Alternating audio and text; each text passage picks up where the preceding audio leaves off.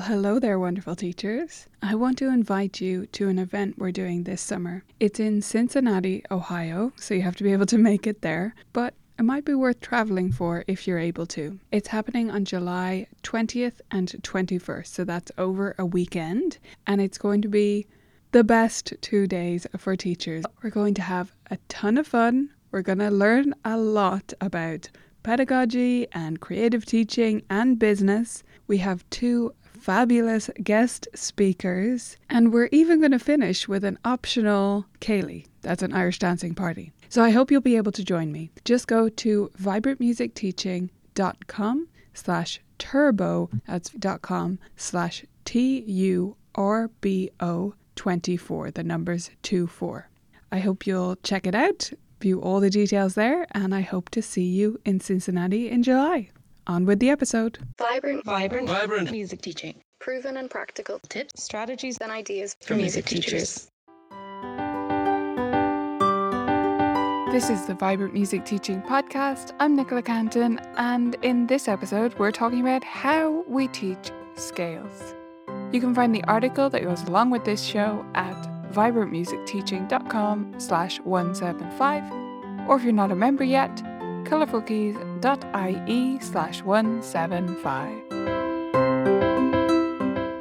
It is Scale Teaching Month here on the podcast, and I'm really curious how you got on with last week's show. What did you think? Do you think I'm being pedantic by nitpicking at which scale we start with first, or do you think it's a relevant point? And did anything I said make you reconsider where you start with your scales, or maybe further entrench you into the opinion you had already? I would love to hear how you got on and whether it prompted any thoughts for you. This week on the show, we're talking about how we actually teach the scales. So, what camp do you lie in at the moment? I think there are three major ways that people go about this, maybe two main ones and one sub one. So, we have notation, teaching by rote, and by writing like I said, the writing one is kind of a sub option of the notation, but I think maybe some teachers approach it specifically from that standpoint. So, those are the three categories we're going to look at. So, which camp do you sit in at the moment? How do you teach scales and how did you learn them? And was it different? I think long term listeners of the show might be tired of me saying this that something was how I learned it was one way and then I learned about a whole new world, right? I often talk like this, and that is how I feel. I mean, that's the truth. I didn't know anything about improv, and then suddenly I did, and it was amazing. And that came through my teaching rather than through my studies, which I think is a shame. However, scales are one thing, the way that I teach them are one thing that I actually do pretty much the way I was taught. So there you go. You've caught me out, or I've caught myself out. I still stick to the way I was taught, but I, it's not that I haven't explored other options, and I do think it's important for us to do that. So I still teach scales by rote or by memory, you might say. I know for some, rote is still a dirty word, although I think we've turned the tide on that for the most part. We mean teaching by demonstration and by pattern rather than from notation when we say rote. So for some, it has that connotation, but I think we've mostly moved on. Now, I teach scales primarily by rote, and that is also how I learned them. The teacher showed it to me or told me how it went, and then I tried to do it. I think that's basically what happened. I do think we can take rote teaching scales a little bit further, and I definitely have tried to do that with my students by expanding the different approaches you can take. So it can be just that you demonstrate a scale and your d- student does it alongside you at the same time or directly after you. Maybe you split it up into pieces with certain fingerings, that kind of thing. But you could also focus on different things in rote teaching. One of the benefits of teaching scales by rote is that your student can focus on their technique, the theory behind the scales, possibly, and the creativity that we can expand scale uh, take out of scales and expand upon a little bit more when we don't have notation to focus on in front of us. So I do think that's part of the benefit. But you can also focus more on the look of the scales and the sound of them. So when you're teaching by rote, do you ever talk to students about the shape the scales make? One example of this, and often comes up for me, is that I'll often call the E major scales the friendly ones. And I say they're friendly because once you do them contrary motion, they're all symmetrical. So E major, E flat major, and C minor are all symmetrical, right? Which is pretty cool. By that I mean C uh, harmonic minor, contrary motion, which is the most common uh, contrary motion, of course, for the minors. But I think that's interesting, and I do think it helps it to stick for my students by describing that shape. And I think I should do that more. So, describing the way some scales go up and then down, some are lopsided, some are this shape, some are that shape. I think could be really helpful for students to give them their own little personalities and help them stand out in their minds, right? The E major being friendly thing often makes me think of when I was learning my times tables in school. Speaking of the rote being a dirty word, right? Two by two is four. That's what often people think of when we mention the word rote, is just like chanting times tables. Anyway, when we did our times tables in school, one of my teachers, when she was practicing these with us, she would say, It's my favorite one if we forgot seven by eight or eight by seven, whichever way, because there uh, that's 56, right? So it goes five, six, seven, eight, and that's kind of fun. So she would call that her favorite one. And that always comes into my mind when I talk about E major being my favorite with my students. So all these years later, I mean, right away, that was the one I would never forget after she said that a couple of times. So I do think these little things to bring out the personality in something that seems kind of like just a rule and kind of arbitrary and like there are so many different ones can be really, really useful, can't it?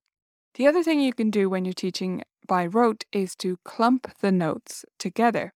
What I mean by this is where you split the scale up into distinct shapes. So, for example, if we take G major, it can be just one series of eight finger numbers, or it can be one, two, three, and then move your hand rather than doing a thumb across, right? Just move your hand and then one, two, three, four, five is a separate bit. I think this can be really helpful when students, when it sinks in for students.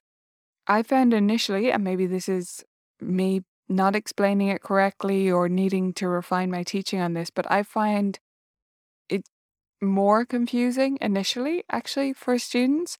So I tend to use this for students that are further along. They've got quite a few scales under the belt, and then they're starting to mix up a couple of them. So they've got the general gist of scales and they've got several of the fingering patterns pretty solid, but they're mixing up this one with that one or things like that. Then I will do this type of practice. And I'll also get them to practice them as clumps or clusters. So playing the one, two, three together as if it's a chord, and then the one, two, three, four, five together as if that's a chord. Yes, it sounds like a mess, right? But students kind of love that. It's a bit of a giggle and just reinforce that this is one part and that's the next part.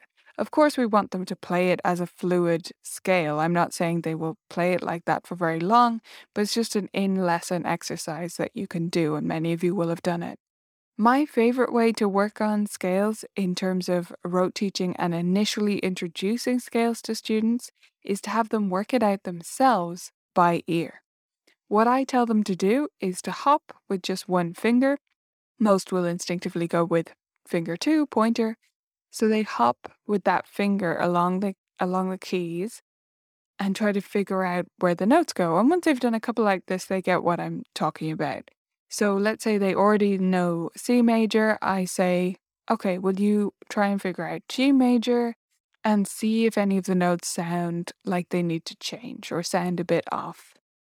And you don't necessarily need to do it with one finger for G major, although for others, you might want them to do that so that you can sort out the fingering with them in a separate step.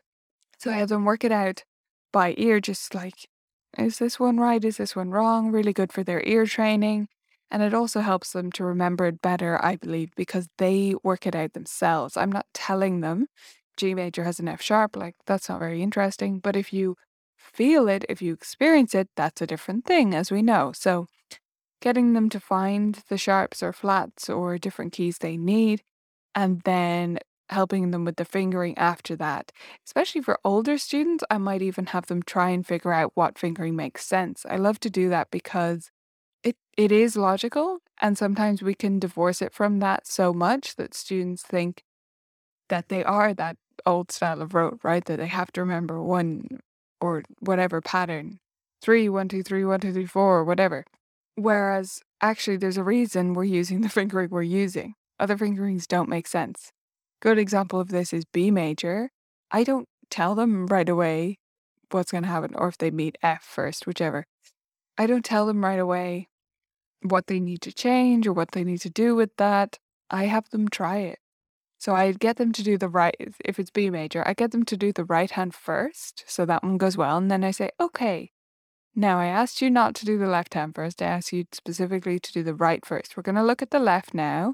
Something's going to need to change, but I want you to try it first. And then I have them try it. And some of them muddle through and put their thumb up on F sharp, and it's a bit awkward. Some barely notice, and some look at me like I'm I've lost my marbles a little bit, and then I help them figure it out. And again, that's the experience of, okay, there's a reason that this makes sense. And for those who happen to be more maths minded, I do highlight to them that we're just splitting up eight a different way.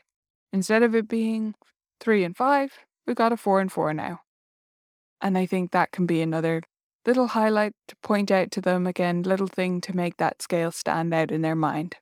The final thing I wanted to mention on rote teaching of scales is to use scale reminder videos for those students who are struggling. I know some teachers will use a book or written notation, which we'll get to in a second, but if some teachers will use that just because they're afraid the student won't remember it at home.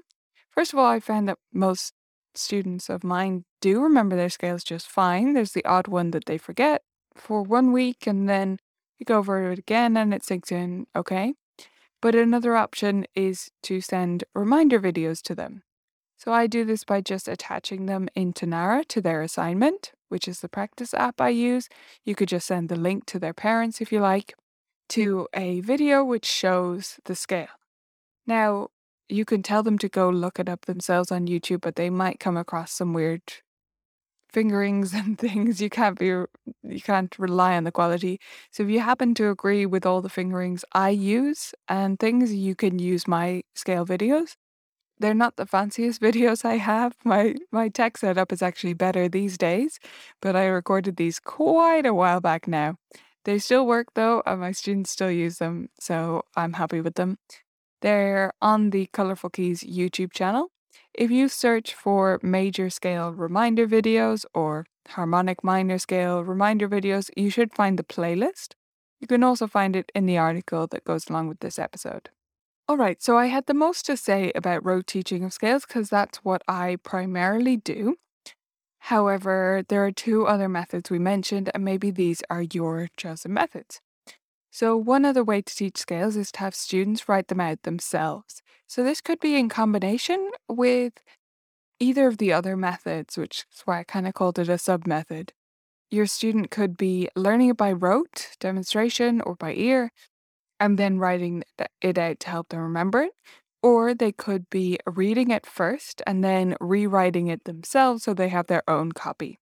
For this, either way, I like to use um, a very simple sheet from VMT for this. It's called the Blank Scales Worksheet. Very simple title. Again, you'll find a link in the accompanying article. But this sheet is just space for a right hand with a treble stave, and then a blank keyboard below that. Space space for the left hand with a bass, and then a blank keyboard below that. So they are writing it on the staff with the finger numbers above, below, and then writing the finger numbers on the piano. So I like them to have both as a reference and also to have written both so that they connect the two things up, right? And then finally, you might be teaching piano scales from notation.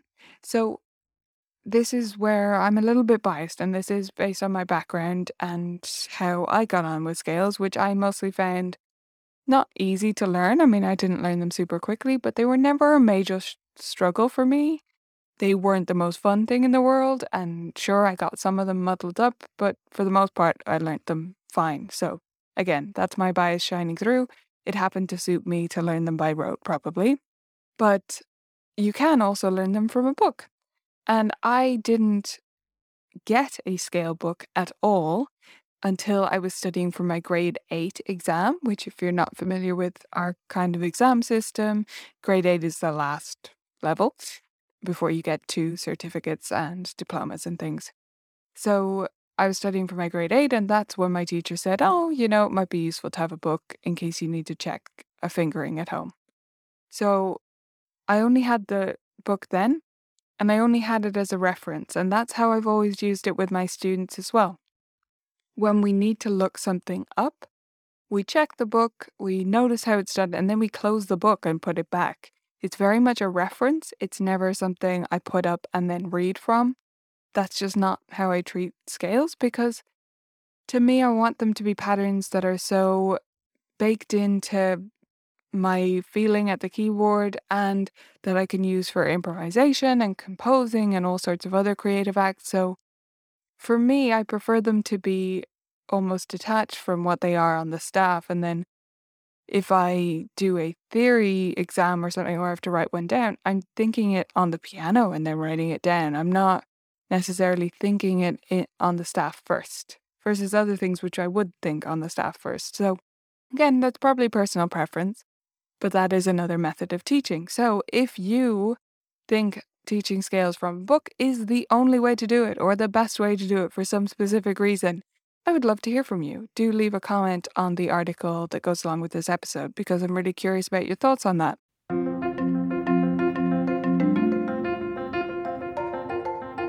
Your one thing of the week this week is to just consider how you learnt scales and how you teach them now. If both those things are the same, try something that's outside your normal teaching toolbox and just see how it goes. I hope you enjoyed this exploration of how we teach scales and that it gave you some food for thought. I'd love to hear how you got on with it. Do let me know in the comments, and I'll see you back here next week.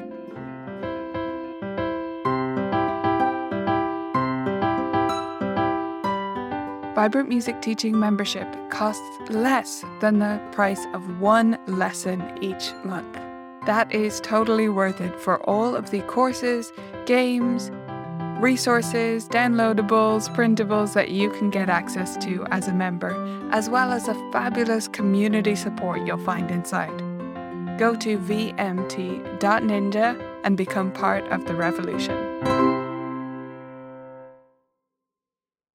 Thanks for listening to this episode of the Vibrant Music Teaching Podcast. I hope you loved it, and I wanted to pop on here one more time to remind you about our event. It's happening in Cincinnati this July, and you can get all the details at vibrantmusicteaching.com slash turbo. See you there.